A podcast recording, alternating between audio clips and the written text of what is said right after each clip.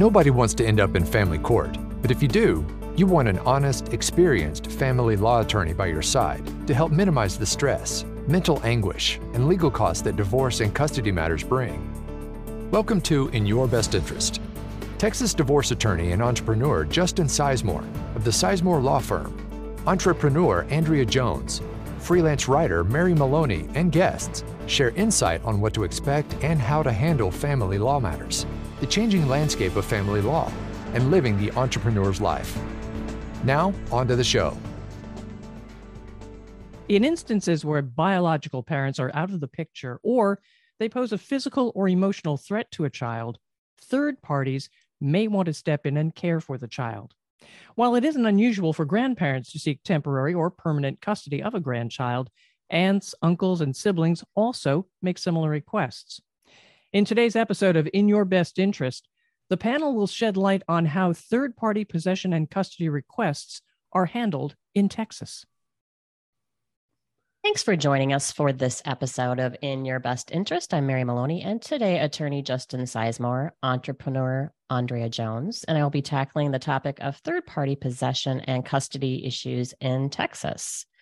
So, Justin, before we discuss who can petition the court for t- temporary or permanent custody of a child, can you share some insight on the circumstances that would put biological parents at risk for losing custody of their kids here?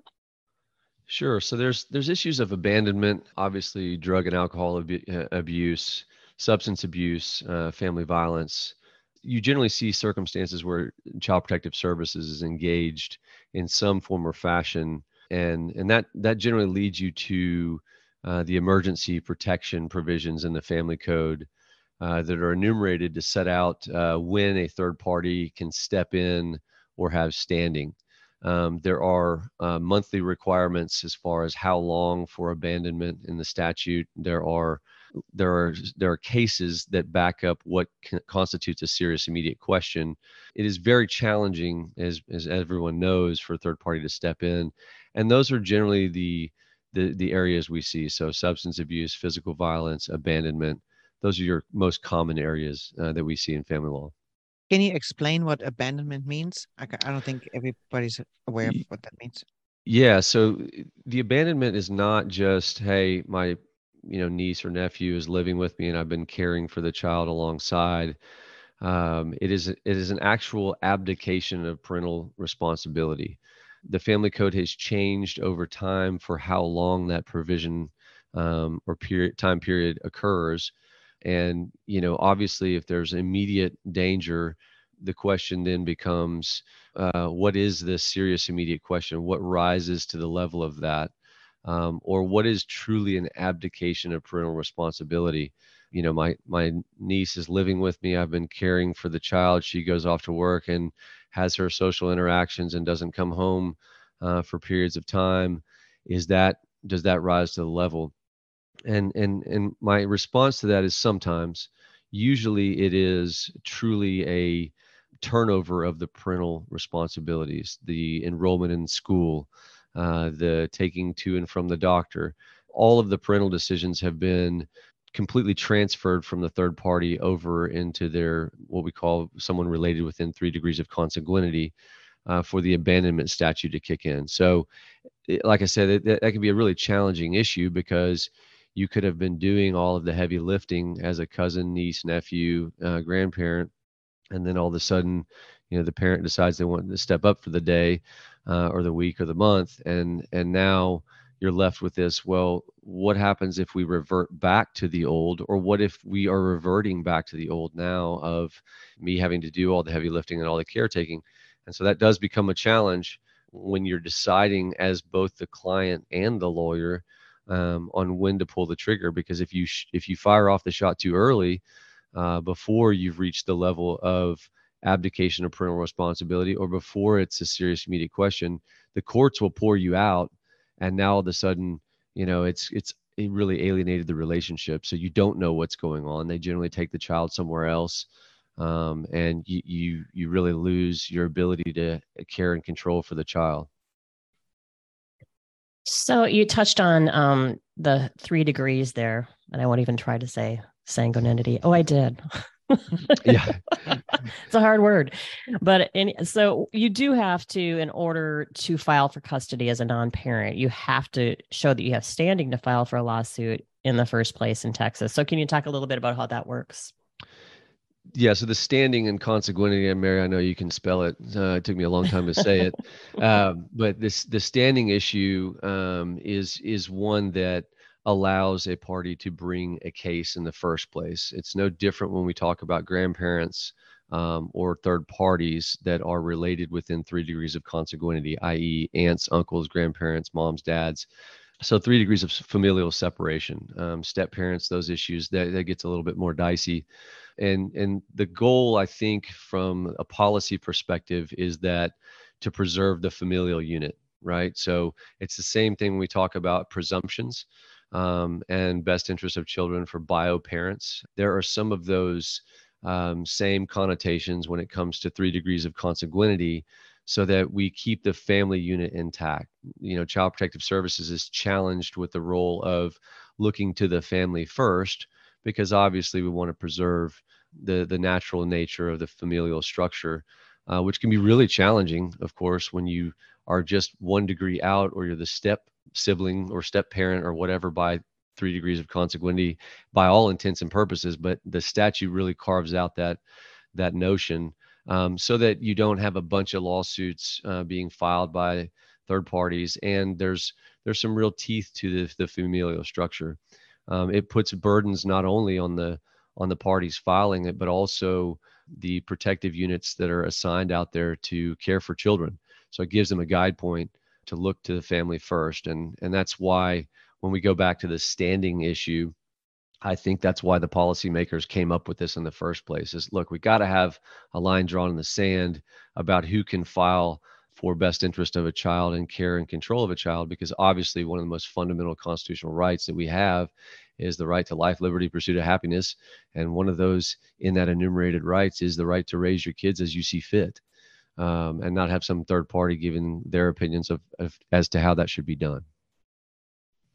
So, is there ever a situation where a step parent or even like a close friend, say they've been caring for that child, I mean, really doing everything that for that child and the those the bio parent stepped out of the picture. Is there ever an opportunity for those folks to actually try to get custody or visitation or possession? Yes, it, and it, it really tracks the the situation when you're dealing with like foster uh, foster children or scenarios um, where um, a child has been left in the care and control of another for a period of time. You know, when the Department of Family and Protective Services steps in, um, they really have good oversight um, and and a large to a large degree a sense of uh, I don't like to use the word control, but they have a lot of control and power in these situations. And so generally what we see is when a third party's involved or uh, a step family member or something like that, you usually have child protective services involved. I often will advise engaging child protective services because not only do they assist you uh, or they should assist us not all not all workers do this by the way uh, there's many many good ones out there but there's some ones that just you know they, they just they are so inundated with with day to day emergencies that it's really hard to um, have them be expected to have the resources to step up in these regards. But once they do, uh, the reason why I engage them is it makes it easier from an evidentiary perspective to show what you need to to the court from an evidence perspective. It makes it easier to have a third party come in and say, "Hey, we put this safety plan in place, and um, you know this this mother or father is not complying uh, with the safety plan. And here's the measures of help that we've offered, uh, whether it be substance issues or anger management or you know some type of parenting or psychiatric or psychological services. If if you have a third party step in, just like when we do with counselors in child custody cases or ad, ad litem attorneys or amicus attorneys, it's just a lot less of the he said she said. And because the burden of proof is so high when you're dealing not only with three degrees of consanguinity, which is a very, very high burden, uh, when you're dealing with, you know, the the unrelated adult, it, it is very challenging to show the quote abdication of parental responsibility. you've almost got to have to the degree of like a power of attorney um, where those roles have been completely transferred over to a third party. And that's really hard for people to just kind of lay in limbo land without child protective services or somebody stepping in and saying, you can do these things. So that's why we see child protective services generally engaged in third parties that are not related by three degrees of consanguinity. So you had you had talked about that presumption, um, Justin, about it being in the best interest of the children, um, specifically that for the biological parents, when possible, to be their conservators of their children. So it's a really tough hurdle for third party third party parties to overcome that hurdle. Can you talk a little bit more about how that works? Yeah, I I, I have I, I, we've talked before in some of our blogs about the concept and notion of two of my least favorite family law cases uh, on the planet. Uh, candidly, one of them almost made me switch careers. It was a situation where grandparents and third parties uh, have cared for a child as their own uh, for a long, long period of time and in the grandparent situation that case and i've had them go both directions and they these cases can change tune in the midst of litigation. But in that situation the grandparents uh, they were actually the maternal grandparents. They they cared for the child for a period of about seven years and mom was mia by the way they were the maternal so they were the mother's uh, grandparents uh, or mother's parents. And so the dad was starting to get back in the picture a little bit um, and they started to let the dad take the child for a, a period of a month in the summer or so. Um, and then he just decided, I'm not going to give him back. Um, so imagine you have a child you raise as your own for seven years from infancy all the way to a seven year old. And then uh, you're trying to do the right thing and get the parents re-engaged and, and dad comes along and says, Hey, uh, you know, I'm ready to step up to the mantle. And you may have that feeling like, uh, I don't, I don't really think that now is the time to do that had they consulted with an attorney uh, before that, they would have they would have gotten orders in place that would have at least provided for the return of the children. And in this situation, uh, the courts erred on the side of the parental presumption, meaning that, well, grandparents, since you thought that it was okay for the kids to go with the dad for the month, uh, there's no serious immediate question, no danger.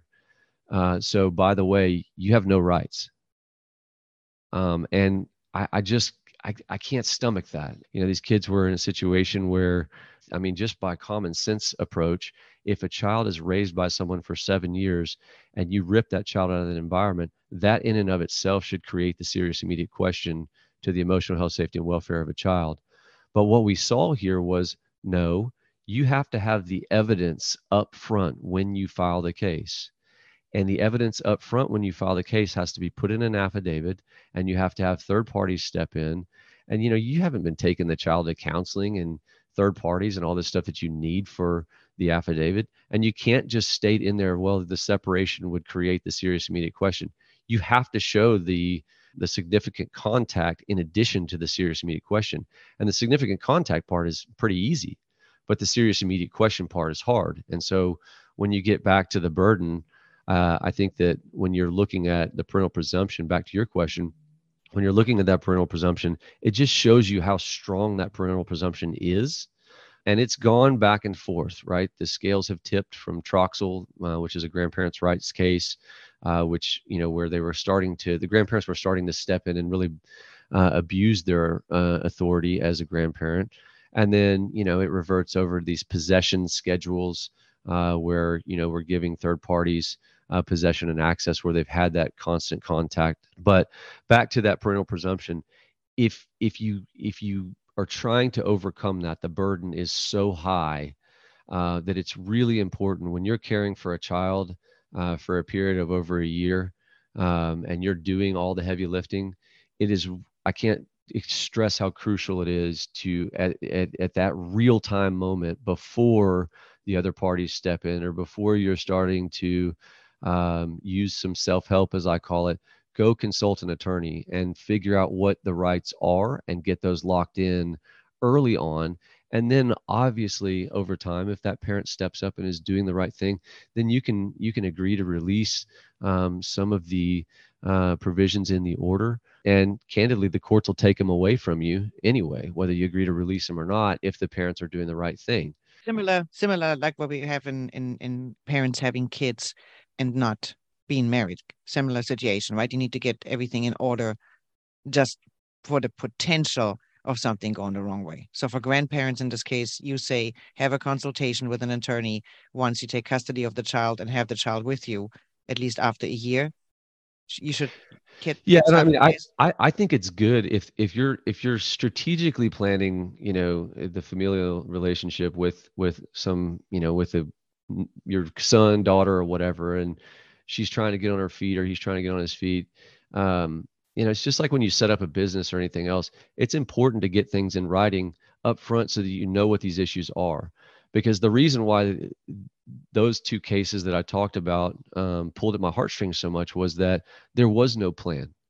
And the right thing to do was not to just throw that kid uh, away from the grandparents. But you know the the other side of that coin is i i expect and all lawyers i hope expect for the courts to follow the law. And, you know, from a legislative standpoint, when they make these laws, there's there's not a lot of grandparents that are up there talking about these issues. It's usually um, some cases that some lawyers have seen, and they're talking with their legislatures uh, on these issues. And you know, the other the other situation, and not to bounce off topic, but that other the other case was where the guy thought he was the father and raised the child as his his own, um, and come to find out some guy contacts uh, the mother on Facebook and says this child has a rare birthmark. And now all of a sudden, at three years old, this guy has raised this child as his own. And then you get an amicus attorney stepping in saying, well, parental presumption, best interest of the child, let's let this other guy come in. And I mean, that's just, it's just unbelievable to most people when they hear these these horror stories but i've seen it time and time again in my practice and these are honestly the cases where i spend the most time up front. You can actually look at our website. There's a the, one of the couples that we we got custody for. Um, I told them in the very beginning it, it's not going to happen, um, and I'm I'm obviously not psychic, uh, but I told him it's this is a very very high burden, and that was an example of a case that changed in the middle of the case. The the parents really really made a very bad decision, and then candidly they came back and made a good one, which is hey we're not the best fit. And that's just really rare for people to be that self aware. Um, and so, yeah, like Andrea said, it's it's critically important to to at least in the planning phases up front if you're going to have a child come live with you uh, to consult the attorney it's also really important not to fire off that shot uh, with an attorney who doesn't understand what the provisions are prematurely um, so really talk through that with them. Okay, what's the plan? When should we file? Why should we wait? If they're not telling you to wait, that's a big red flag. If they're not telling you how to try to reconcile and get the parents on board, that's a big red flag because you want to show that you're supportive. You want to show that you're not going to prevent the parents from having access unless it's a danger or unless there's a really heightened level of scrutiny there. Um, and so there's a lot of provisions that go in, and that tracks the case law. And that's really important because the statute just says serious immediate question, right? But it tracks the case law to determine what that is. And those cases get thrown up monthly, and you got to know what the new provisions are. So, Justin, I wanted to touch on you know what the legislature can do because I know you're very passionate about this and you in in your discontent with the Texas laws in regard to the third parties. Can you talk about a, a, little bit about how you think the laws should be changed to benefit obviously the kids first, but these third parties that that really have an interest in the best interest of the children? I, I think at very minimum, I, I do understand completely the concept of wanting to be able to shut down a party from filing a lawsuit if it's frivolous. You know, we've all heard the the stories about the McDonald's case and all these other issues that that come up in civil litigation, and they they kind of seem to be the hot button issue for tort reform and for changes in the family code and various other areas of law. But the reality is, most people don't do the behind the scenes homework and look at what all was involved in these decisions in these case laws and, and how they actually come into law.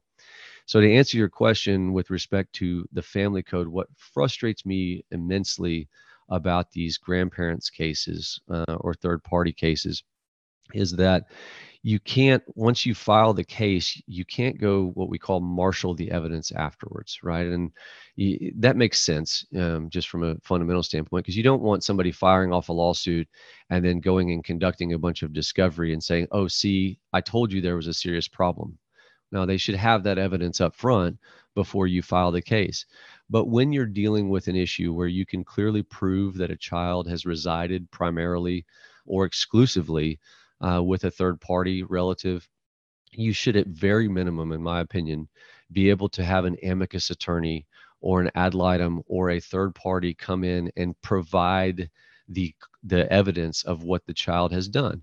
Um, it, courts don't generally like to put children on the stand and say, "Hey, well, where do you live? Do you love your mom? Do you love your dad?" I mean, that's just not a very comfortable conversation for a child to be involved in.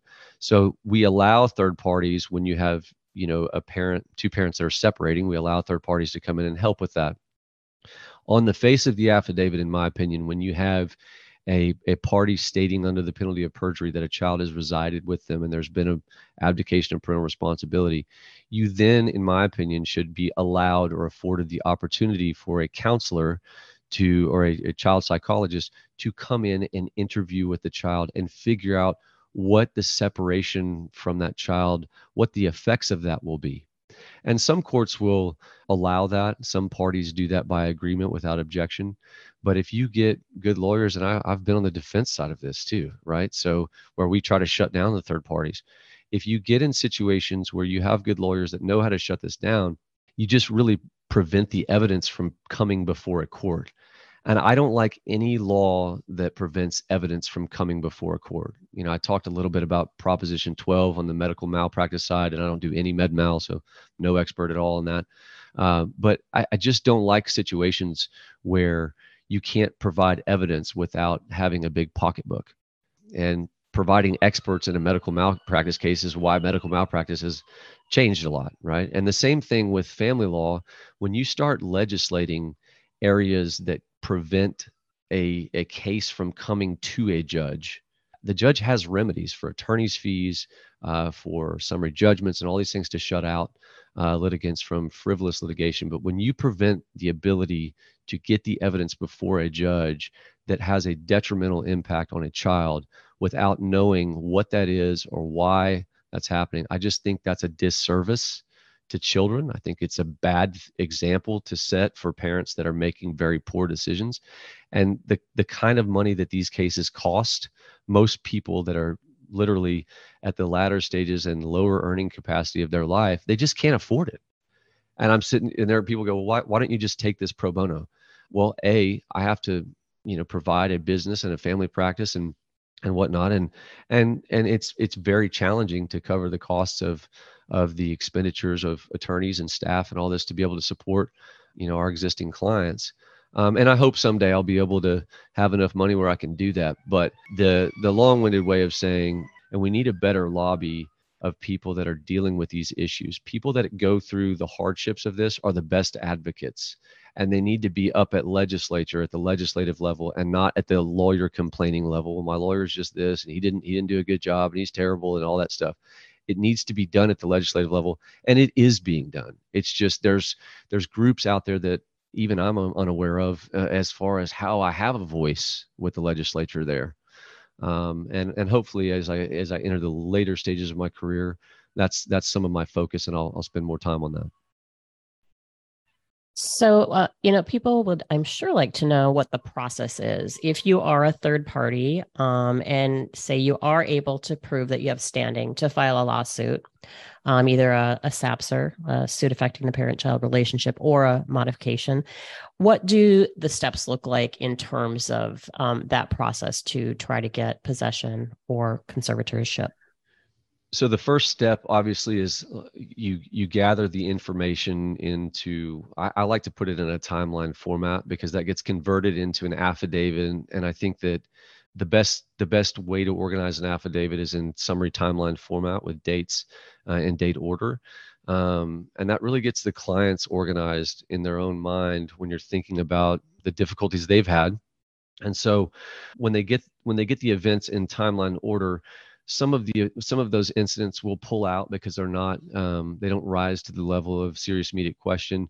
And you don't want you don't want the nitpicky situations when you're putting it in an affidavit. That's part of the reason why troxel came along because you know parents are like well they they they're feeding the child mcdonald's too often right and they're they're not uh, they're not exercising the child well i mean okay there are there's a lot of situations where kids can be in an environment that maybe somebody can do it better. I'm sure parents can raise my kids better than I do, right? But that that doesn't rise the level of serious immediate question. So you get that evidence together in timeline format that gets converted into an affidavit and then the affidavit attaches to the petition the petition brings you to court and then the court at that point in time will decide whether they sign what's called a TRO um, or temporary restraining order, providing a setting for court. Okay. And this is true across the board for property, child issues. It's a very similar path. So the only difference here is the affidavit portion. You really need to spend time up front getting that information together and and auditing that um, so that you're not firing off, like I said, the, the shot that doesn't hit the target. And so once you have that together, you go to court, you gather the evidence. you should be doing that while you're writing the affidavit, while you're doing the timeline, because this thing happens in very short form, especially when you take a child away from a, a parent. So the courts will often expedite those hearings. And what that means is your lawyer has to be Johnny on the spot to get all the information and evidence together. And when you get there and you don't have it, they can pour you out. If they say you don't have standing, you're out so if when we go back to when you get a child in your possession, that's when the planning needs to start gathering that information going forward. From there, then you get temporary orders. And by very definition, especially in these cases where you have third parties uh, or non relatives caring for a child, the mindset needs to be just like it is with an adoption or just like it is with uh, fostering a child. This is a temporary environment and you've got to get your client's head around that because that's the hardest thing you do um, is tell a client hey listen we've got these temporary orders they're great uh, but but they're not permanent and and the goal is for the parents reunification and so often when i hear clients call and they say well you know they've got that uh, vendetta against their child or you can really sense that there's a lot of animosity and venom I, I, often will tell them we're not the right fit for that client uh, because they end up getting in situations where it doesn't matter what the parent does to get back in the driver's seat they don't want to allow it. And and that's where that's where courts can really drop the hammer on third parties.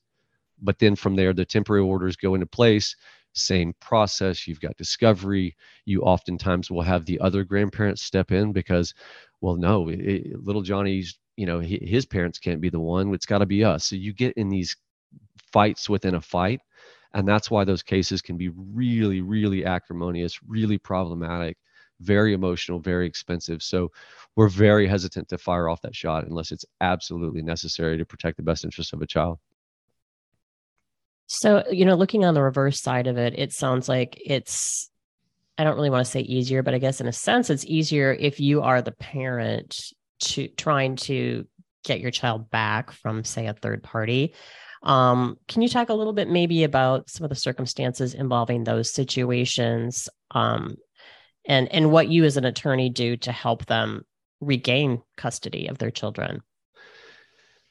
So, when I said earlier that one of two of my least favorite cases were defending the third party, I also, on the other side of that coin, on the far end of the spectrum, um, my favorite cases are the ones where people rehabilitate.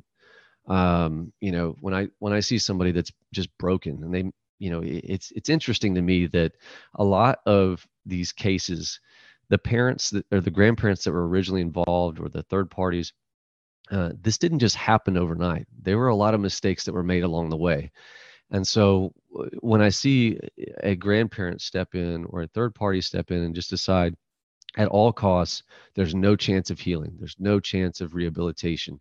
You're going to always be a drug addict. You're going to always be, um, you know, an abuser or cause emotional distress to a child.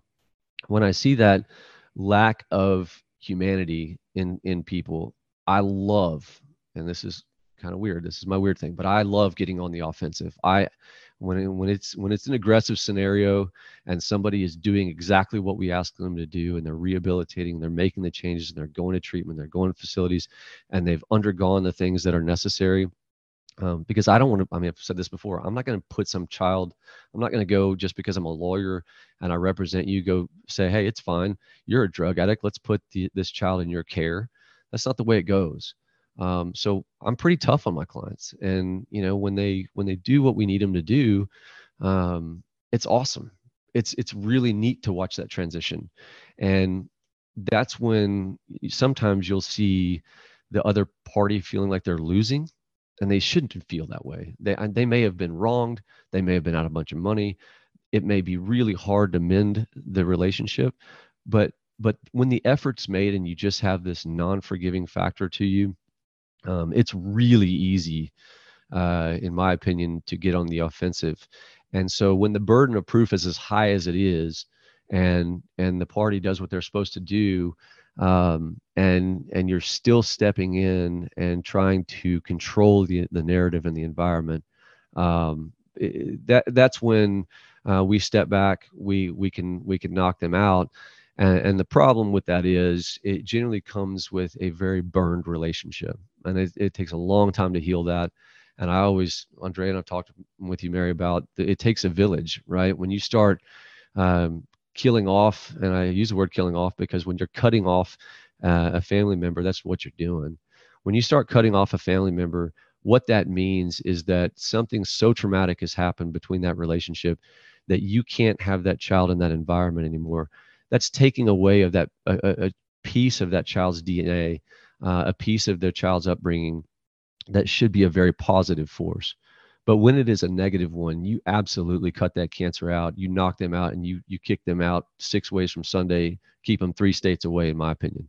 And you know when they get that extreme, um, you know sometimes I, I, hate to say it, but I, I, I, I've got one really good skill set, and that's this trial courtroom, and I will absolutely expose someone that does that um, that's overbearing when you have somebody doing the right thing. So uh, we're getting close time to wrap up here, guys. Um, any other final thoughts on this topic for today, Andrea? You also have the perspective of speaking with a lot of clients about this topic.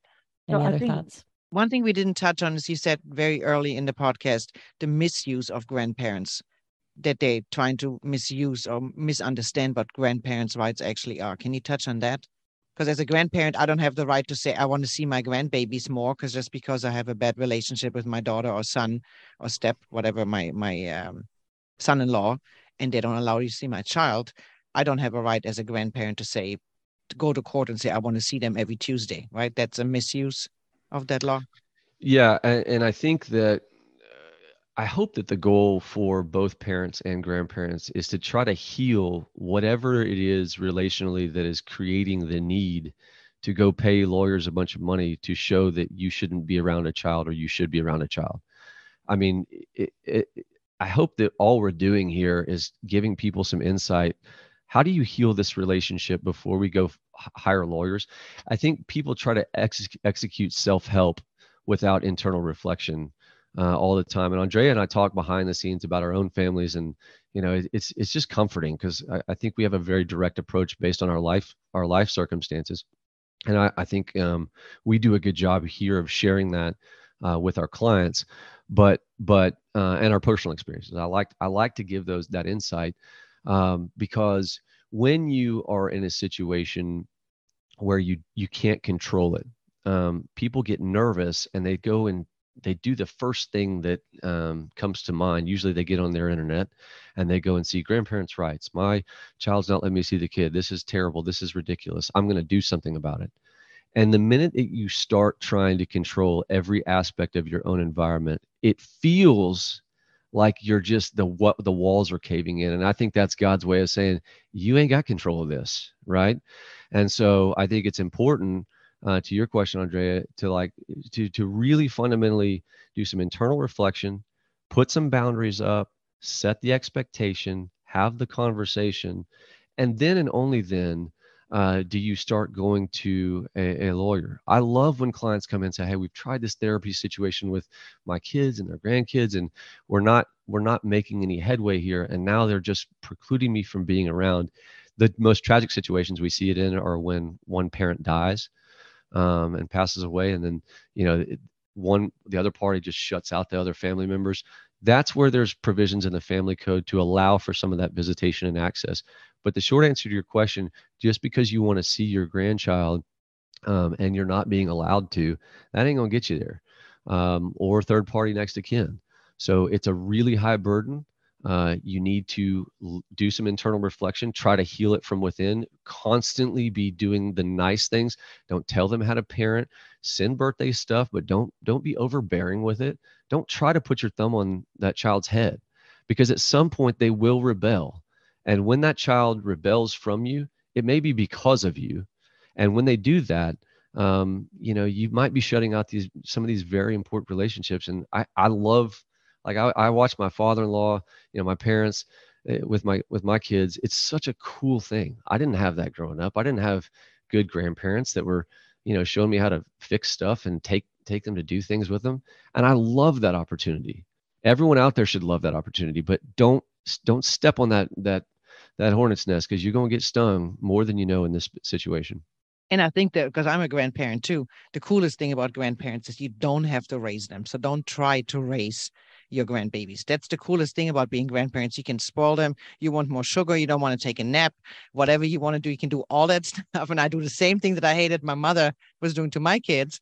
But that's the cool thing about being a grandparent. Let the parents raise the kids you might disagree in how they raise their kids, but just spoil them and be there for them because that relationship, like you said, is so very different than that of the parent. So if you have the opportunity, do everything you can to be in your grandkids' lives because it's it's just a blessing. I mean, I love being with my grandbabies and taking them out and doing fun stuff. Stuff I never did with my kids. I would have yelled at my kids and with the grandbabies, it's just like, oh, whatever, because I can take them back home and then they go back to their parents and have the sugar rush there. So just make sure you, you are involved in the grandbabies grandbabies' lives. It's super super cool. I love it. Well, I think that's a great place to wrap up, you guys. So if you'd like to contact the Sisemore Law Firm, you can call 817 336 4444 or visit lawyerdfw.com. We also invite you to follow the podcast and share it with friends who might find it helpful. Thanks again for listening in and have a great day. Thank you for listening to In Your Best Interest with Texas divorce attorney and entrepreneur Justin Sisemore. The content presented here is provided for information only and should not be construed as legal, tax, or financial advice. Click the follow button to be notified when new episodes become available.